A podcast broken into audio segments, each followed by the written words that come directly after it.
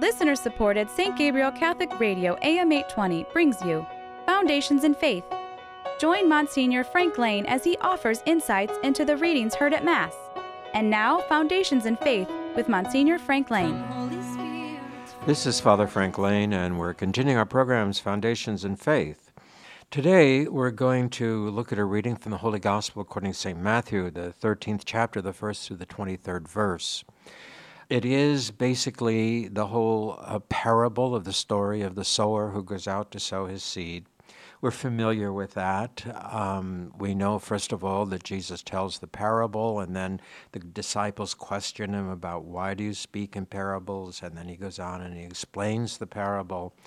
But the, the situation in which this section of parables in Matthew's gospel begins is that Jesus has left the house and, and is sat by the lakeside, but such crowds gathered around him that he got into the boat and sat there. And the people all stood on the beach, and he told them many things in parables. So there's the introduction now to the coming of the parables. But we have to ask ourselves, let's jump for a minute to it. Then the disciples went up to him and asked, Why do you talk to them in parables? And then Jesus goes on to explain to them, he said, Because the mysteries of the kingdom of heaven are revealed to you, but they are not revealed to them. Now, does this mean, for instance, might, might we begin then to, uh, to jump back into kind of a Calvinistic proposition about the faith that uh, only certain ones receive it and those who don't, that's because God doesn't want them to have it, and therefore there is predestination. Some are saved and some are predestined to be lost, and so forth. That's not what it's saying at all. When Jesus says, but they are not revealed to them, which it means that that's a turnaround. It means they are not receptive to the faith. And so when you proclaim the faith in words to people who are not receptive to it, how do you speak to them about the things you believe? If we watch, for instance, some of the popular preachers on TV uh, or on YouTube, what we find is that they move toward a sort, in a way, they embed their message usually in, uh, in effective ways that are, that are kind of intriguing, are, are interesting because they in stories and in personal experience and so forth. And so basically, they're doing the same thing. And the question then is why? Why does language fail to carry the same kind of impact that images carry. And I think that this is the this is not only the issue that, that we want to talk about when we talk about the parables of the Lord, but it's also the issue when we talk about the faith in the modern world. For the crisis of language is tied to the crisis of culture. In rabbinic Judaism, the culture of the covenant was being was changed radically. It went from the leadership of kings and judges and prophets and so forth to the leaders of lawyers, basically. And uh, that when that happens, when you shift a culture like that, then the language that has carried the weight of the message before the cultural shift oftentimes is its meanings change or it becomes incomprehensible into the culture that has now entered into the realm of, of human experience and human history.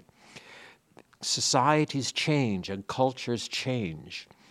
Language itself, if it changes as often as cultures and societies change, then it simply ceases to have any meaning whatsoever. Language has to, has to retain some kind of meaning, or it becomes kind of a useless tool. It becomes like the Tower of Babel. Everybody, you know, saying their own subjectivity, and therefore you cannot, in the lack of being able to communicate total subjectivities, then what, what happens is that communication itself becomes impossible. Well, in the gospel, in the movement from the prophetic age into the rabbinic age, and into the which is ushered in in some ways by the imposition of the Roman Empire and Roman culture on ancient Palestine. And the Romans, while the Greeks were famous, you know, for, for literature, sagas, and philosophy, um, the Romans were famous, uh, well, for some literature, but also for the development of law. And this is a whole different story because the law of the Romans developed were not the law that was developed in, the nor- in Northern Europe, and eventually that's to become a crisis for the church. But here in Palestine, the Roman law affects the cultural life of the people. And out of that cultural impact on the people arise kind of the legal interpretation of the covenant. In the legal interpretation of the covenant, then the language of the prophets ceases to have the same kind of meaning or impact, subjectively speaking, to the people who hear it. And so the communication of the Word of God becomes problematic. Now, there are those who are deeply embedded in the tradition of Israel, and those who are very much aware of the tradition of Israel. We see this also in the New Testament. We find the people who are most responsive to the preaching of Jesus are those who are embedded in the ancient faith. We find it, for instance, look into the early parts of Luke's Gospel and with Mary's Magnificat, which is which is a very Old Testament, we might say, proclamation, a very Old Testament hymn, carrying with it much of the prophetic imagery and the historical imagery of the of the Old Testament. But for many of the moderns who were used to interpreting the covenant as law and not as relationship, as law and not as drama of some kind, well, then the language of the prophets takes on a different meaning. It becomes, we see this within our own society. You can take a word and you can see society change the meaning of that word. Where if you draw in somebody from the 19th century and you use some of those words with them, they have a totally different understanding of what you're saying than we would in our contemporary life. And so we understand then that language itself is tied to culture, and that the language of the long haul oftentimes becomes an incomprehensible means of communication in the short term until society moves beyond whatever phase it happens to be in and begins then to recapture the story of itself and the story of a people. We see this in the preaching. This is what's interesting, uh, very interesting. It's not the only thing that's interesting, but it's very interesting in the preaching of Jesus because Jesus is not using the rabbinic language. Jesus, when he speaks, is using the language of the prophets and the language of the Torah. He is picking up that whole cultural linguistic concept of the covenant with God not of the contemporary situation of a relationship with the Roman Empire. What he's saying is, I am speaking the language of the covenant, and they only can speak the language of the law, the language of the rabbi. And so, he says, this is why I speak in parables. Now, what is a parable? I think that, you know, we're always kind of aware that language carries with it imagery. And that we find in some of the more ancient languages, there is that relationship between image and word. We, we find it, for instance, in Egyptian hieroglyphics. If you look at the thing of Egyptian hieroglyphics, we see birds and triangles and people and all of this kind of thing. And they're letters, they're, they're spelling. We see the same thing in a more abstract way in uh, Chinese and Japanese characters that uh, somehow or other reflect image of the word that we want to say. And so basically, what Jesus is saying, I speak in parables. He's saying to his disciples, You have been faithful to the covenant all the way through. That's why you reckon, that's why you know what I say. That's why you understand what I say. But these people do not. And therefore, I have to speak to them in pictures, in images.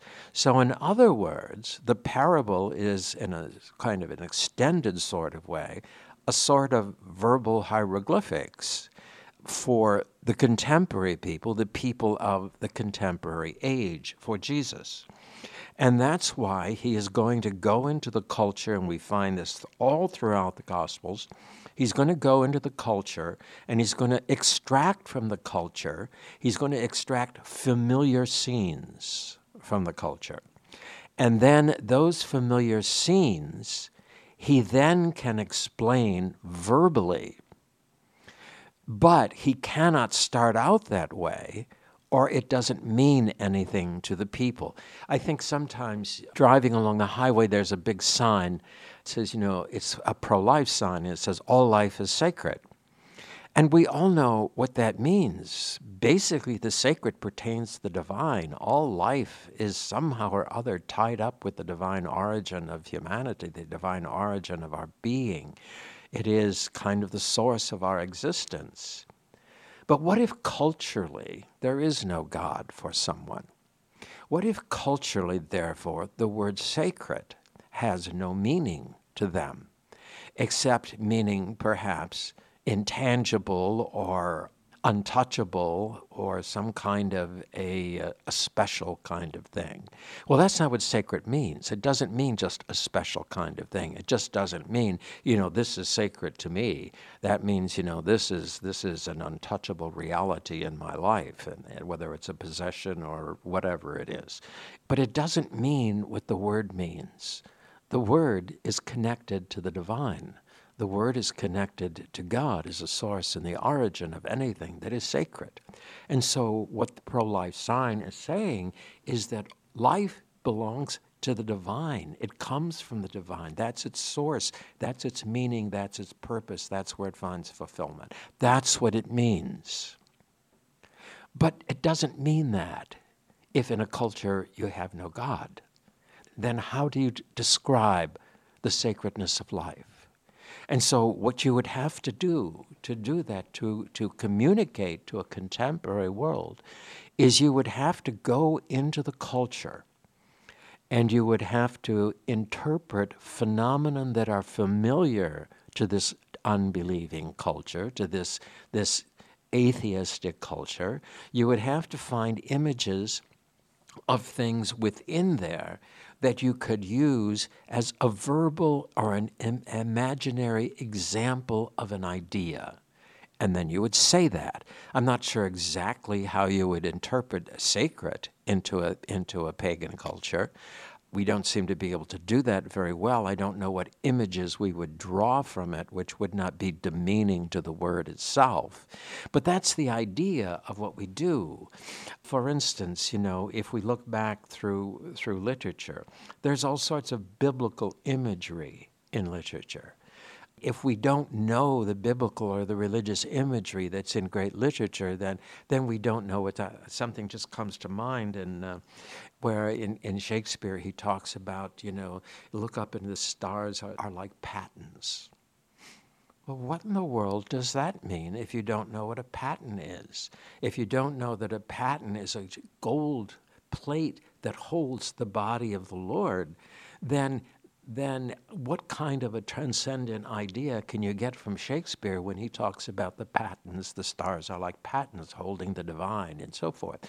We just skip over that when we when we read Shakespeare, we would just skip over that because we would say, you know, well, I don't even know what he's talking about, and then go on to something else.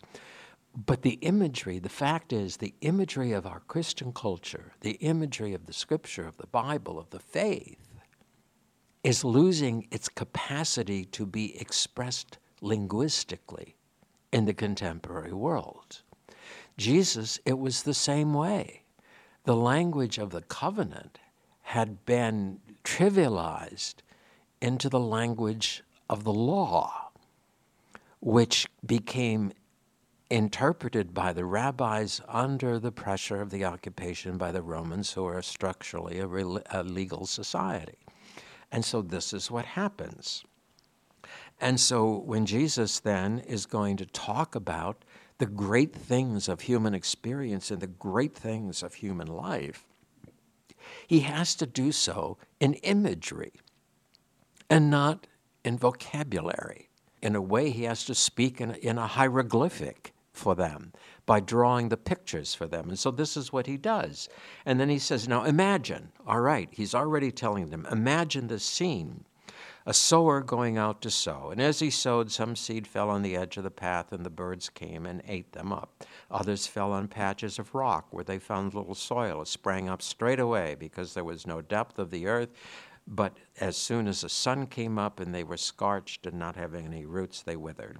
Others fell among thorns, and, uh, and thorns grew up and choked them, while others fell on rich soil and produced their crop, some a hundredfold, some sixty, some thirty. Listen anyone who has ears. He might also want to say, see anyone who has eyes. Everybody knows the image of the sower. This is how fields were planted. And despite the city of Jerusalem and the city of Jericho, Israel was essentially agricultural, as most societies were. They had to raise their food, they had to raise their animals. The imagery, even of the agricultural world, was present and knowable even to the people of the city. That's not true today, by the way. That the imagery of the agricultural culture of our country is almost totally foreign to many, many urban dwellers within our society. And so we can't use bucolic imagery, we can't use agricultural imagery because it's unintelligent. No one knows it. We have to find urban imagery to use to say the same thing. Jesus had a culture that understood the process of the agricultural world because they lived much closer, even in the cities, much closer to the land and the source of their food than we do. So it worked in Jesus' time. If we were to go out and say, you know, well, I'm going to tell you about the gospel, and then we talk about a farmer went out to plow his field, no one knows what you're talking about. Take, a, take for instance, a really urban child, you know, to, to a butcher shop and watch the reaction, the horror that they have that this really is kind of an animal that they're eating. So far have we been removed from, from the natural sources of human life that urban life has taken on a culture and a quality all of its own. One that is, in too many ways, separated from the fundamentals, the basics, the necessities of life. And so, a tendency, therefore, to, to create to, to have a whole structure of reality that is independent from creation itself something kind of brand new for us and something challenging for us in our capacity to proclaim the gospel. So, then the disciples said, and we've already looked at this, went up to him and asked, Why do you talk to them in parables? Because he replied, The mysteries of the kingdom of heaven are revealed to you, but they are not revealed to them. For anyone who has will be given more, and anyone who has not will be taken away from. And then we think, Well, this certainly is contrary to our whole modern sense of equity and equality and uh, all of this kind of stuff. It's not what he's saying. What he's saying is, if we nurture what He gives us, it grows inside of us. That if we just carry it around, it kind of succumbs to the pressures of the culture in which we live. And if we accept it kind of when we're children as resentfully, it just goes away altogether. And so we have now, and this is really an interesting cultural phenomenon too. So we have now this kind of common wisdom that the church is just too old fashioned, and that's why so many young people don't believe in the church anymore and don't believe in Jesus anymore, and so on and so forth.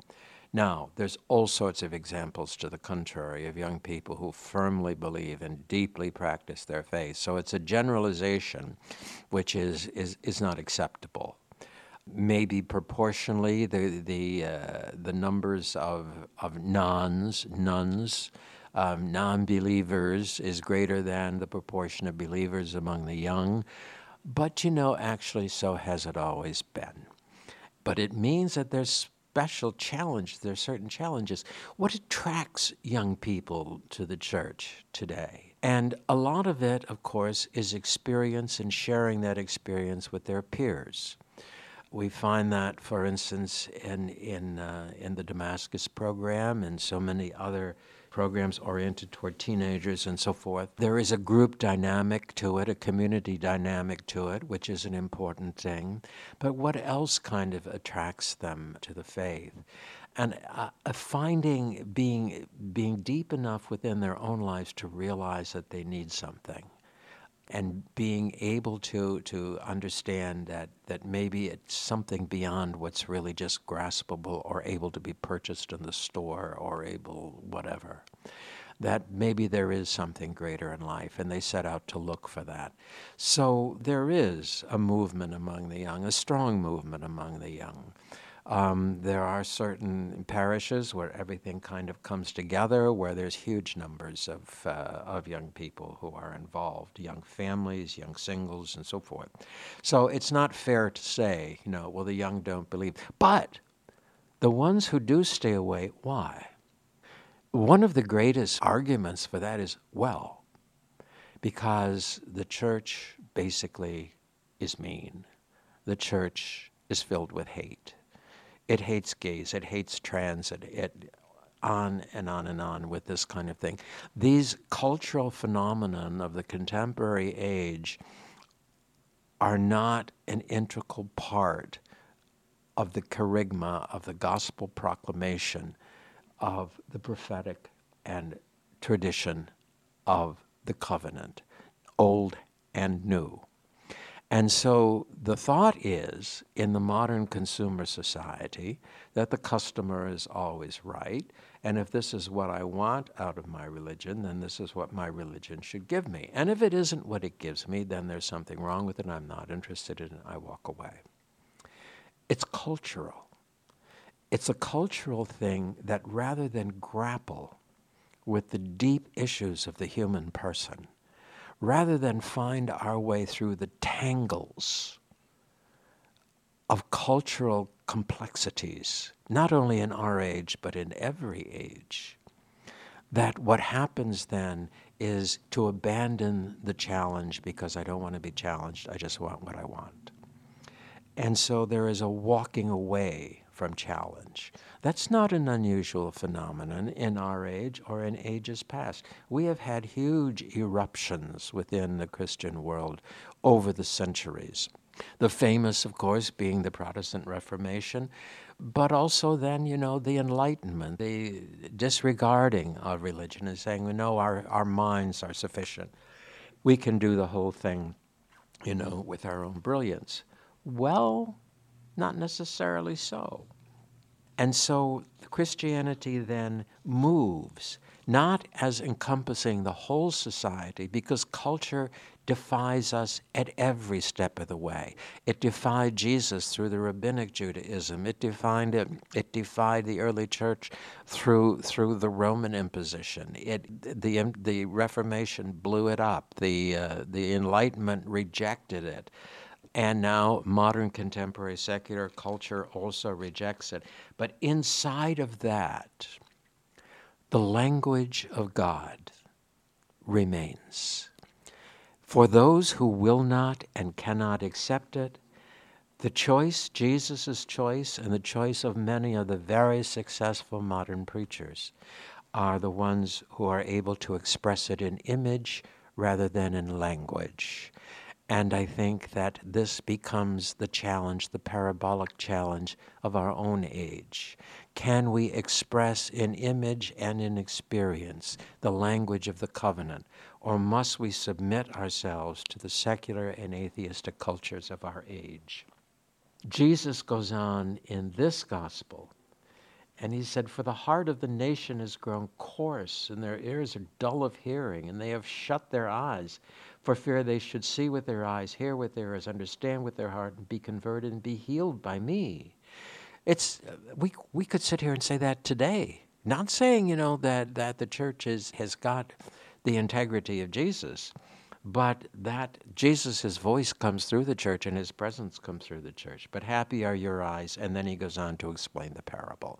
So the gospel is grappling with what can, we can interpret for ourselves as a cultural phenomenon.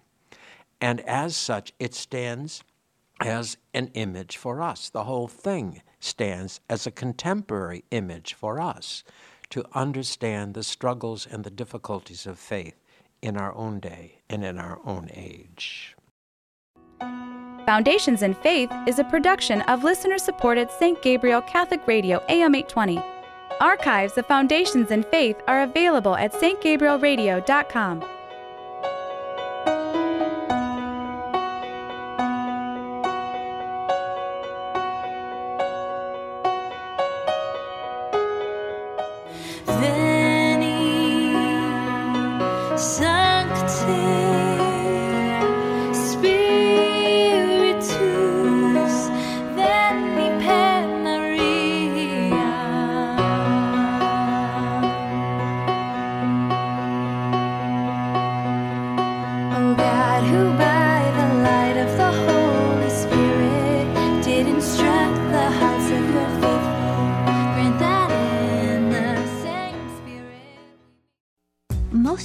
recall a childhood memory of innocence and a peace that only comes from God.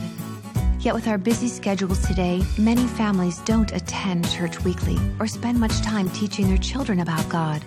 So many families now are burdened by financial and family challenges, substance abuse, and other worries. But there is hope. Studies show that people who pray regularly and practice their Christian faith are less stressed, financially stable, more compassionate, optimistic, healthier, and happier. Experience a positive difference in your life and for your family by coming home to your parish. Learn more by visiting CatholicsComeHome.org today.